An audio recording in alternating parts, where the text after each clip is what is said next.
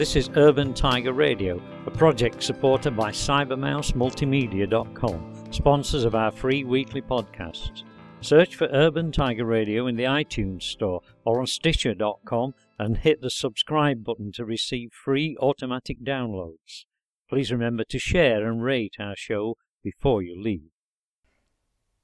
This is a story called Circles in the Frost. It was written quite a long, long time ago, and it was one of my first forays from poetry into short story writing. And I'll just read you the preface to it. For many years, I was a member of Heeley Writers in Sheffield. Between us, we produced a yearly magazine of an unusually high quality, and overall, the experience was a blessed influence on my own work. We were a diverse group some authors for children, published or un, novelists, me, and a couple of article writers and faction authors, one of whom is trotted out on TV each time there's a UFO needs explaining, which he never does quite. And I quote when I ask him the question, he says, Bill, the truth is out there. So that's as near as we're going to get to that. But for many years we were a happy bunch until, as many of you may have found in such organisations, the group dynamic changed. Now, change can be a good thing, but this one wasn't. It killed the group, and this little note is my way of saying RIP to the good times we had. One good thing that the group gave us was the ability to challenge each other and ourselves. The following story was written in response to just such a challenge. The aim was to explore envy, and the way that emotion could lock you down into a pattern of life. So, have you ever envied something a close friend or relative has? Her way with the boys, her dress sense, her appetite that never gains her any excess pounds, no matter what, or even her father. In this story of youth, shared family, and football support, two teenage girls circle each other and their relationships, each envying the other their instinctive traits, until love brings them both full circle.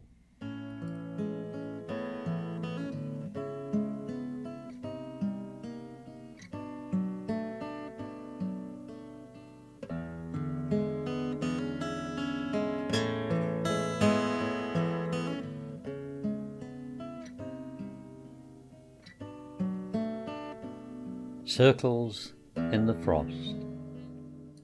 What time is it? Shirley rummaged amongst the cuffs of her neatly pressed blouse for the watch she'd forgotten in her haste. She could see it now, ticking away to itself on the staff toilet window sill. She hoped it would still be there on Monday. She rubbed an itch on the end of her nose. Her hands smelled of clean leather beneath the fragrance of soap. Half past four, said Glennis, withdrawing into her duffel coat. She looked at the tops of her new shoes and bit down hard on her disappointment. He'll be here soon, said Shirley, looking round the corner for her boyfriend. She twisted a few blonde strands between the fingers of her left hand, her purse clutched tightly in the other. It doesn't matter. Glennis' voice lifted no higher than her fading hopes. I'm sorry, said Shirley, which wasn't much comfort. But Saturday afternoons off were rare, and she had done her best. It really doesn't matter. Glennis was still pretending to admire the foyer lights reflected in her black patent slingbacks. Shirley had brought them across for her last night. Special for today. Glennis heard a rattle of loose change that was Norman's habit and looked up. I'll be going then, said Shirley, stepping backwards to link arms with Norman. I'd settle for him, thought Glennis. His hand had been warm and dry when he'd patted her cheek at the bonfire. Right now she would have settled for anything except this incredible falling sensation of being stood up. She looked up at Norman and imagined being stroked instead of patted, and not just her cheek either. Whatever you want, she replied. The wasted time caught in her throat and threatened to choke her. I'm sorry, Shirl. I didn't mean to snap. Shirley unwrapped herself from Norman and hugged Glennis briefly. Wait till I see him on Monday. New under manager or not, he'll get the length of my tongue. Norman stepped up to Glenys, smoothed the hood of her duffel with one hand, and patted her cheek in quiet embarrassment. See you, kiddo, he said. And his hand carried a bitter tang of copper coins, but now away from the scent of the bonfire. The rest of him smelled animal and warm. His palm was still dry. Never mind, love, said Shirley, retrieving Norman. We'll walk you to the bus stop. No, no, you mustn't. Norman's got the tickets now, and if you don't hurry up, you'll miss the cartoon, said Glenys. I'll be all right. It's still early. Okay, said Shirley, glad to be freed from the responsibility she always felt for Glenys. Don't talk to any strange men. Glenys smiled. She watched as Shirley clattered and Norman jingled up the steps into the pictures. If my hand was in his pocket, she thought, it wouldn't be his change I'd be rattling. She jinked across the busy afternoon street and walked down the ginnel to the bus stop. Leaning against the shelter was a skinny youth in tight black jeans and a leather jacket. His hair was fanned into a crest of peacock blues and magentas that gave him a curiously symmetrical appearance. In his nose was a gold ring that broke the illusion. On the back of his jacket, in lurid letters like dripping wet blood, it said, The Cure. Hmm, thought Glenys. I'm not convinced it's working. She remembered Shirley's last words and kept three good paces away. The youth smiled at her, and she shivered. The bus arrived, and Glenys let him board first. As he went inside, he half turned to see if she was following him, only to see her nip upstairs to sit with the chokers on the top deck. By the look of him, she'd thought, I'd sooner have a good cough.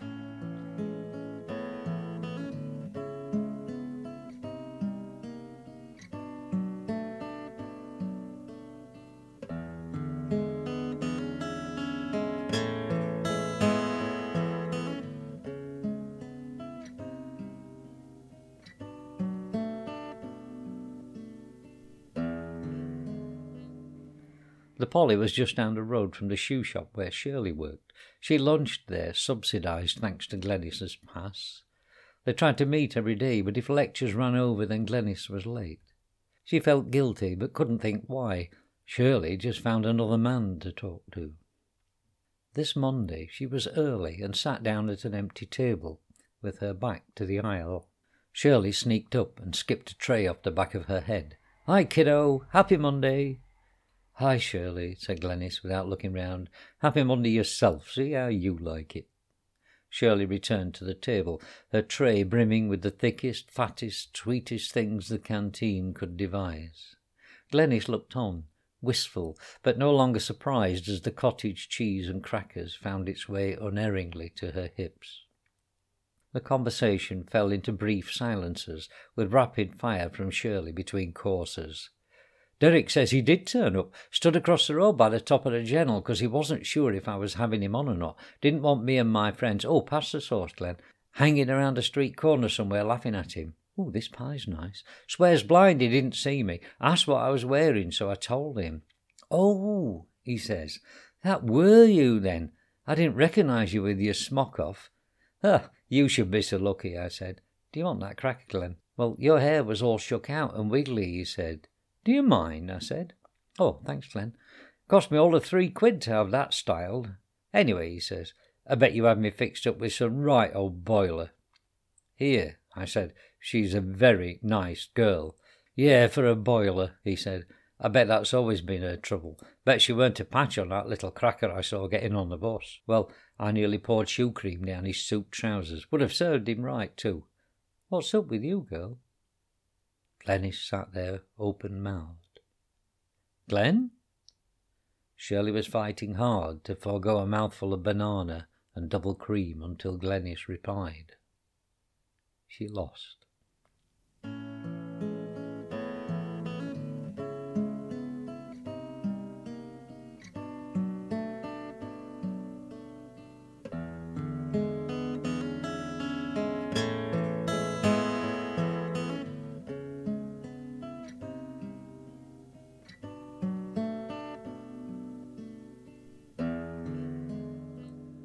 On Wednesday nights, Shirley met Glennis for coffee in the little cafe below the North Stand. The single room with its red and black formica counter was dominated by an ancient boiler. The chrome had long since rubbed off, and the copper and brass were now plated with condensation and tannin. The stools were high and spindly, and Shirley's legs wrapped easily around them. Glennis kept trying to get two feet onto one rail and gave the impression that a fall was imminent. Her Doc Martens didn't help. She'd been at college all day and most of the evening. She was tired now. She caught sight of herself in the mirror behind the counter. Her pale brown hair was as lank as the pies in the cabinet. And who's going to unravel my cling film? she wondered. The walls of the cafe were covered with fixture lists from the third division, except for the corner where the toaster had flared one Saturday lunchtime. The scorch marks were almost hidden by a poster of a matador killing a bull that would have kept the place in corned beef sandwiches for a year.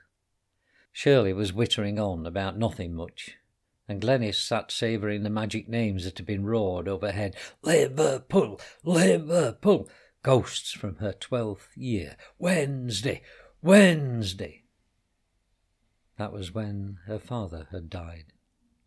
Suddenly, without warning. Uncle Bob had taken her and Shirley to all the home games he could manage, just like when Dad was alive. Before then, they'd taken it in turns to shepherd the two chattering red and white imps between the turnstiles and the police horse's legs. For one fleeting moment, she was back on the terrace, her dad's gabardine wrapped around her shoulders against the drizzle, her feet tap tapping in the cold, and her face an open wound of support. Then it was gone. Shirley was still wittering following Norman up the path, and I said, Hey, hang on a minute, I can't keep up in these heels. Then take 'em off, you daft bugger, he said. Hey, I said, mind your language in front of a lady. And he looks round and says, I can't see your Glennis anywhere. And she wouldn't wear four inch heels to go for a walk in the park. Well, I could have smacked him right there, except he's right. Glennis couldn't look at the poster of the bull with a sword through its neck without thinking of Norman and Shirley. You goad people, Shirl she said. You really do.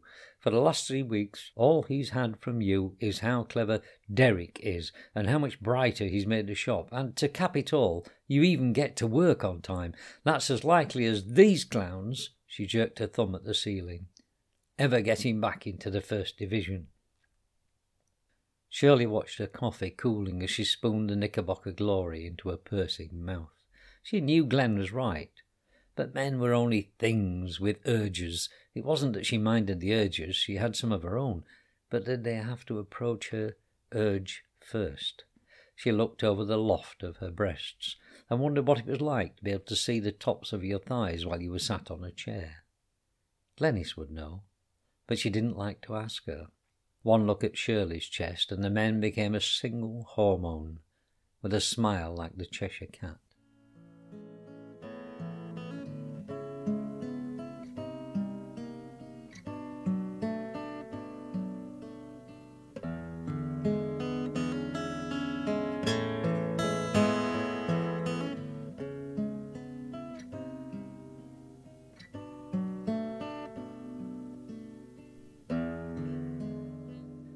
With December came the damp and long, dark nights.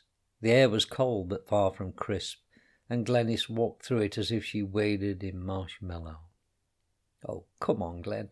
The shop's closed in an hour. Glennis shuffled a little faster behind Shirley. Her arms were full of boxes, and the carrier bag in her left hand was cutting slowly through her fingers.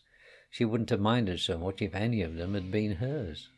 Don't look at me like that, Glen. You could have stayed at home.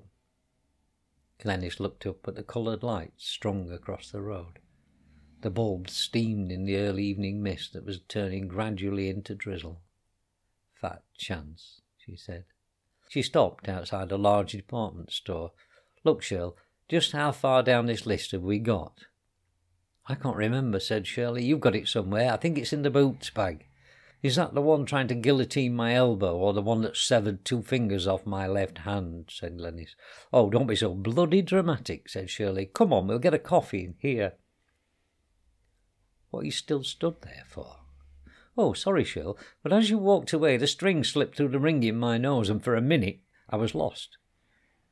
Shirley stomped off into the cafeteria, with her nose high and her shoulders back. Two middle aged men sucked in their stomachs and moved aside for safety. Find us a table, Glen, she shouted, knowing that Glennis would be right behind her. The two men smiled at Glennis. Life was safer now that Shirley had passed, and Glennis watched their stomachs resume the customary hang over their trouser waistbands, and returned the smile grudgingly. She picked one of the side tables over against the wall.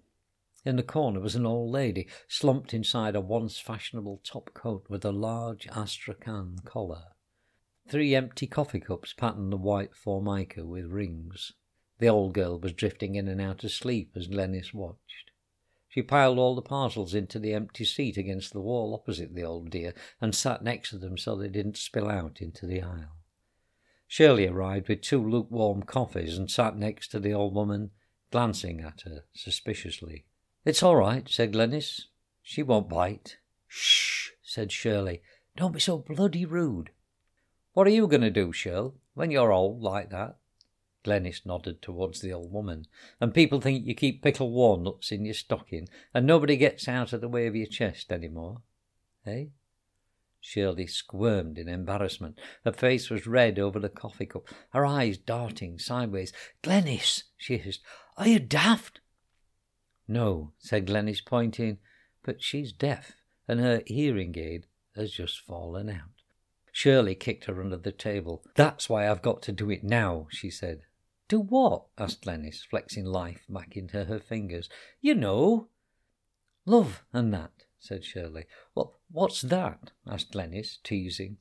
You know, men and that. Despite her initial brashness, Shirley found herself becoming embarrassed. Her face flushed. Glennis leaned across the table and caught one of her hands. Look, Shirl, you're only eighteen. You've got all your life. I won't, said Shirley with tight precision, always be eighteen. The old lady in the corner stirred and began to snore quietly. Glennis pressed her fingers into Shirley's hand. You're afraid, Shirl, aren't you? That's it, isn't it? Don't be. You got me, babe.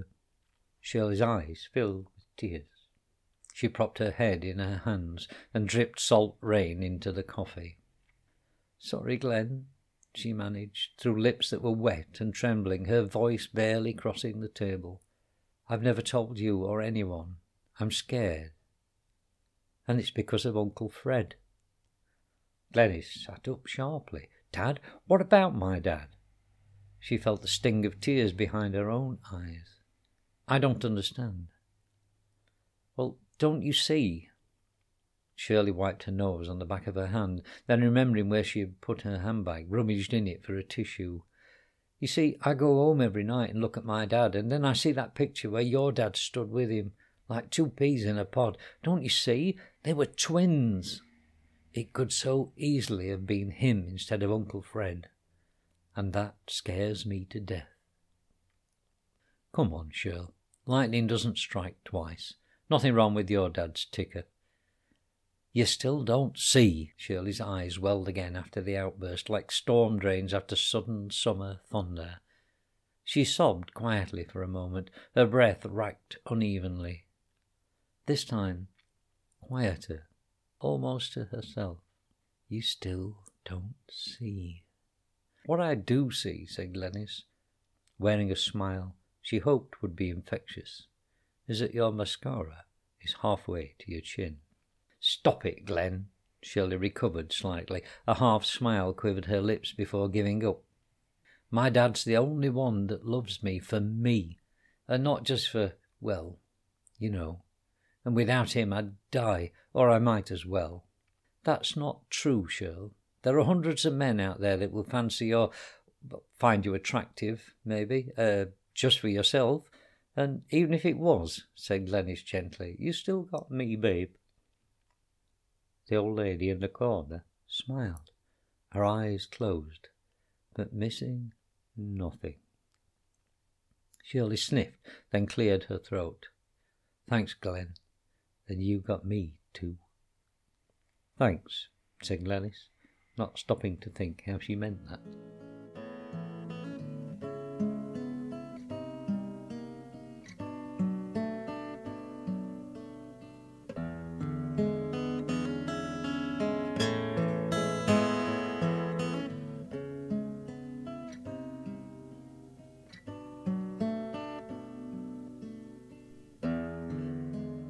They arrived back at Connaught Terrace, and Shirley fumbled with the door, then flew through the rooms looking for her father, discarding her coat on the hall floor.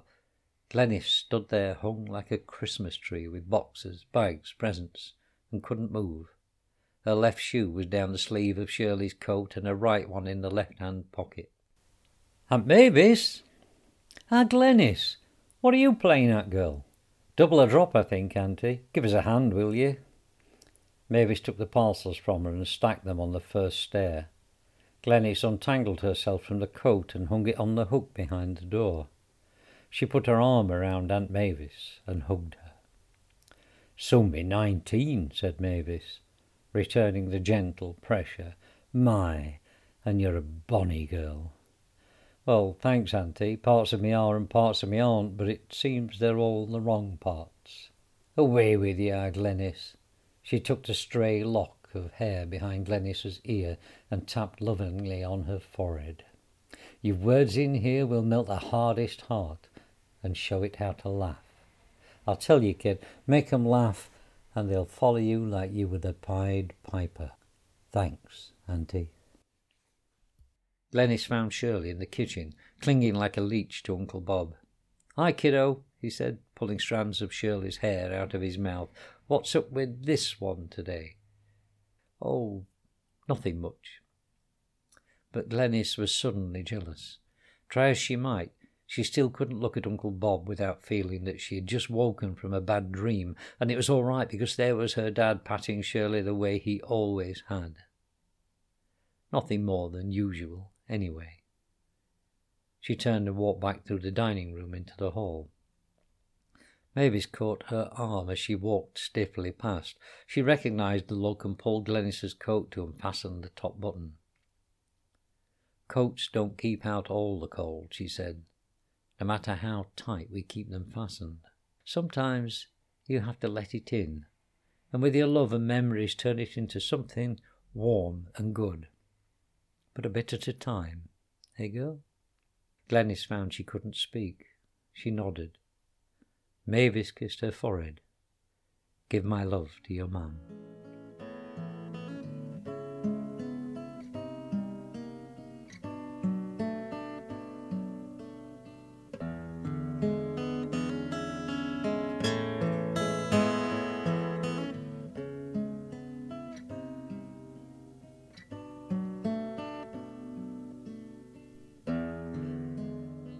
Glennis still couldn't seem to get both feet on one rail.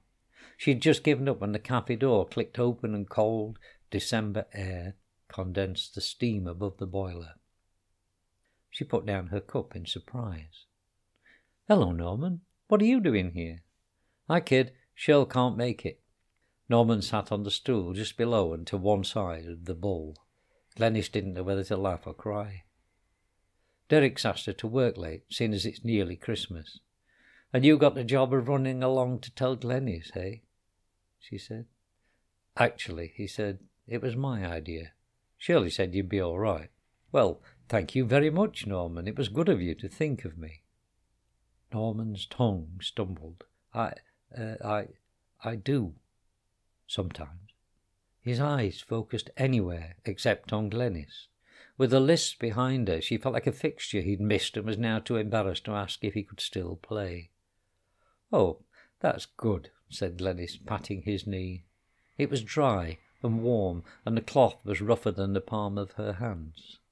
The sensation was far from unpleasant. I suppose you're going then, now you've done your duty?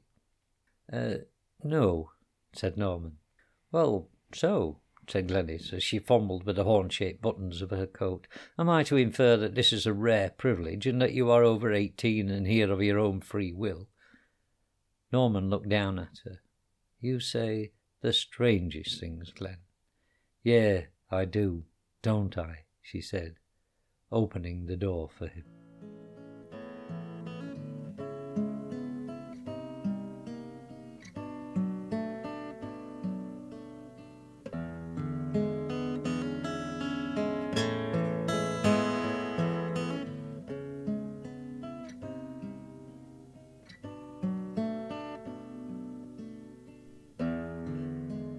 Shirley tapped her feet impatiently. The arches were killing her, but what the heels did for her legs was worth the agony. Derek was late. She twisted his arm mercilessly for this date. It was strange. He didn't seem to want to meet her outside work, yet all the male customers did. Shirley couldn't understand it. She'd wondered if he was married or gay or something. A bus pulled up across the road and a little way down from where Shirley stood. The people got off and separated without acknowledgment. She heard the muffled ting of a bell, and the bus pulled away in a roar of dark fumes, taking its light and its warmth with it. Suddenly, Shirley was living her worst nightmare. She stood alone at the corner of the park, away from the pooling streetlights.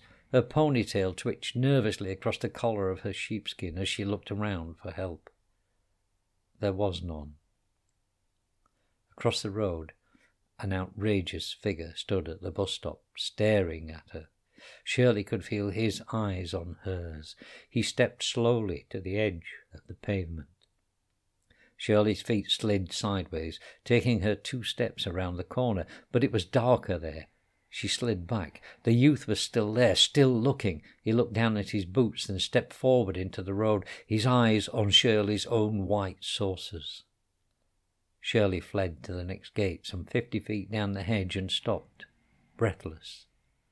The youth now stood where, moments before, Shirley had been tapping her heels. She moved away from the hedge to stand under a street lamp and search in her handbag for the metal tail comb. The street was deserted, Corrie would be on the box, and this was all she had. Her thoughts fled to Norman. She would make it up to him tomorrow, if there was a tomorrow. The youth swung round a corner, then started to walk slowly in her direction. Come and get it, mate, she thought violently, then suddenly found her feet had more sense than her anger, and took off up the road as fast as four inch heels would allow. The youth padded softly after her, the AirWair soles springing and making light work of matching her pace. Shirley found herself more repentant with every footstep. Dear God, if only. Oh, Dad, Mom, please. Behind her, the youth began to shout. She slowed and pushed aside her panic to listen. A rapist wouldn't shout, would he? Shirley, Shirley! She stopped. Oh, my God. The light glinted off the ring through his nose. Derek?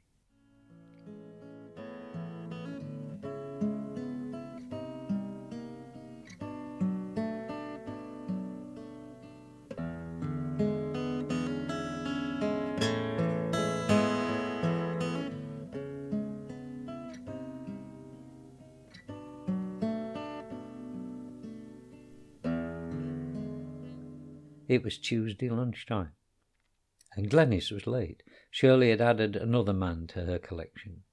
Glenys shook her head at him from behind Shirley's back. He got the message. What is it about you, Glen? asked Shirley. That's another one you've frightened away. Oh, don't worry about it, Shirl. All the boys in here see me park my broomstick in the morning, and the black cat's a dead giveaway. As for the pointed hat... Oh, shut up, Glen, said Shirley swapping an empty dinner plate for a fruit salad and cream. Life's one bloody joke to you. Ooh, touchy, touchy. And little Derek not behaving himself then? At the look on Shirley's face, the words turned sour in Glenys's mouth. I haven't been out with Derek since last Thursday. Shirley bit the words into pieces. If it's any business of yours, and don't be so sarky. Come on then, Shirl, out with it. Gypsy Rose Glenys knows all, sees all. You're doing it again. Shirley cloaked her eyes. He stood me up again last night. Again? said Glenys. You never told me about the first time. Well, He just passes it off in the morning at work, says, Morning, Shirl, and smiles like he's pinched the cat's milk. I daren't say anything. I wouldn't want the other girls to think I was bothered, would I? Glennis watched the fruit salad disappearing, one rapid chunk after another. I got him in the stock room this morning and said, What's up? Don't you fancy any more? He says, Sorry, Shirl, you're a nice girl and that, but but you're a bit too, well, different for my taste. I ask you, me, different?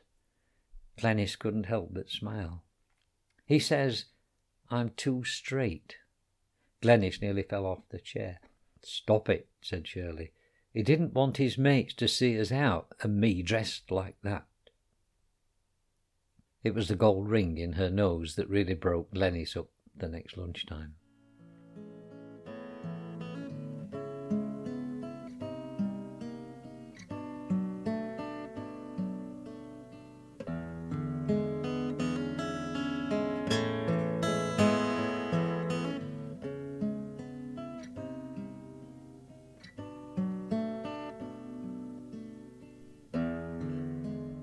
That evening the park was littered by a fine white frost. It haloed the moon, glinted along the rail that held the swings, and stole the colour from the grass. The ducks were asleep amongst the reeds of the little island in the boating pond, and a thin film of ice surrounded the boats moored there. Glennis was warm. She'd taken Aunt Mavis's advice and let a little of the cold in. With the love she still held for her father and the memory of his laughter, she turned it into the good man walking beside her. She'd never hide behind her smile again. Her Doc Martens matched his Cuban heels stride for stride, and never felt one inch out of place. They met Shirley at the gate, shivering in her leather skirt and fishnets, her feet tapping circles in the frost. The studded jacket twinkled star-like in the street lights. What time is it? Glennis asked. Half past eight. Glennis reassured her. He'll be here soon. Shirley shuffled her boots in the frost. It really doesn't matter. Norman tugged gently on Glennis's arm. I'll be going then, she said. Whatever you want, snapped Shirley. Norman put his arm around Glennis's shoulder and drew her closer as they walked up the park in silence. The gravel crunched resentfully beneath their feet. She slipped her arm around his waist as far as she could reach. Norman's hand made for the change in his trouser pocket. Glennis beat him to it.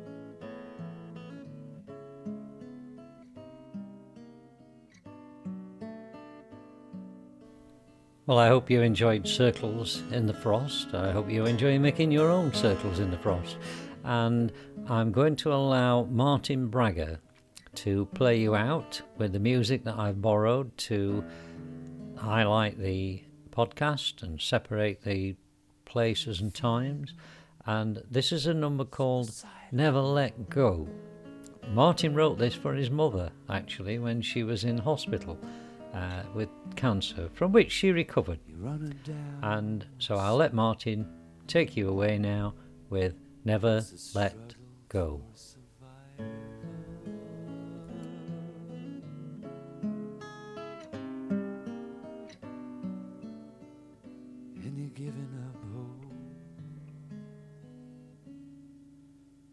Just remember there's a new day coming on.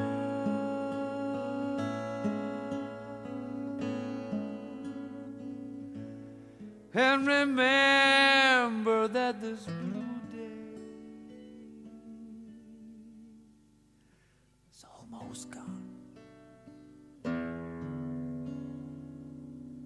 almost gone.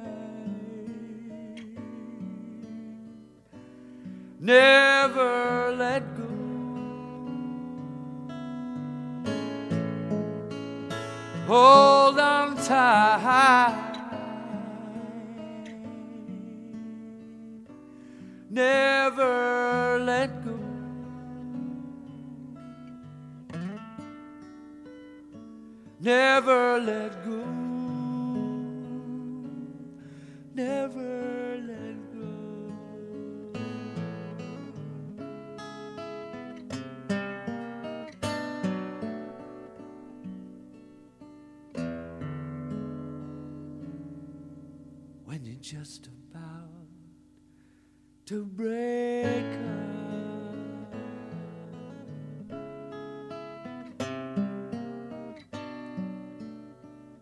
And you're letting off steam,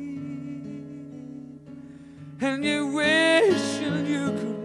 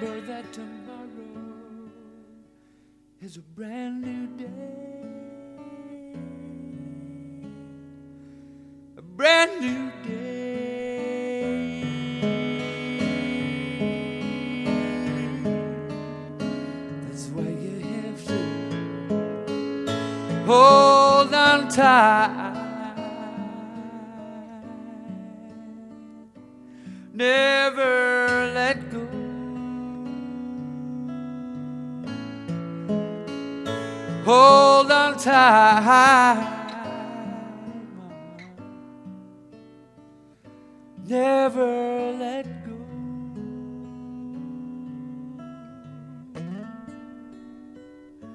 Never let go.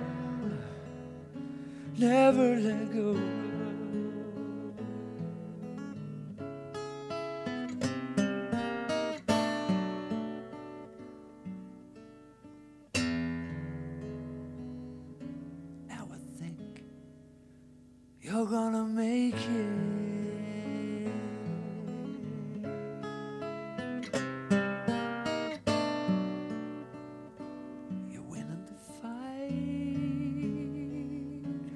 Are proud?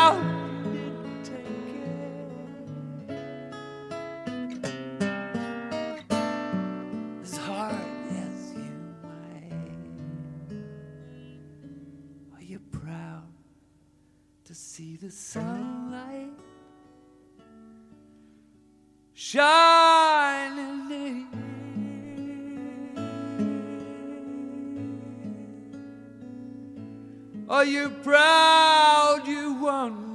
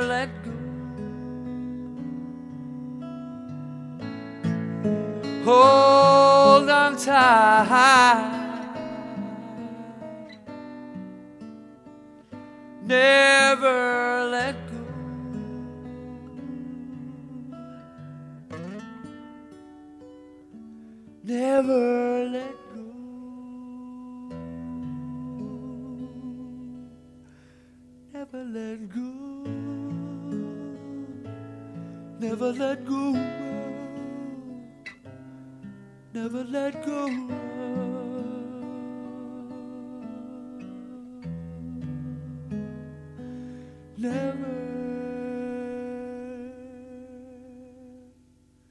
let go.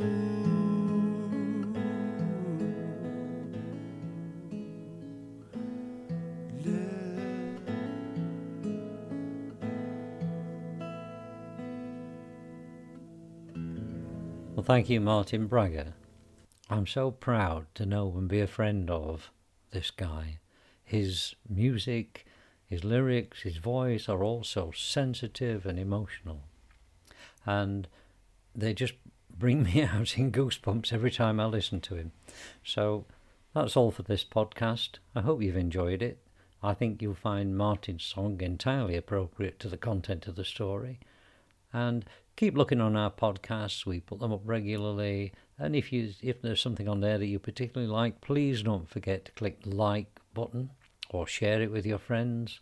We need it to be passed around. Good stuff needs to be passed around, and I think some of what we put out is very good stuff. So, this is goodbye from Bill and a meow from Nellie. Goodbye.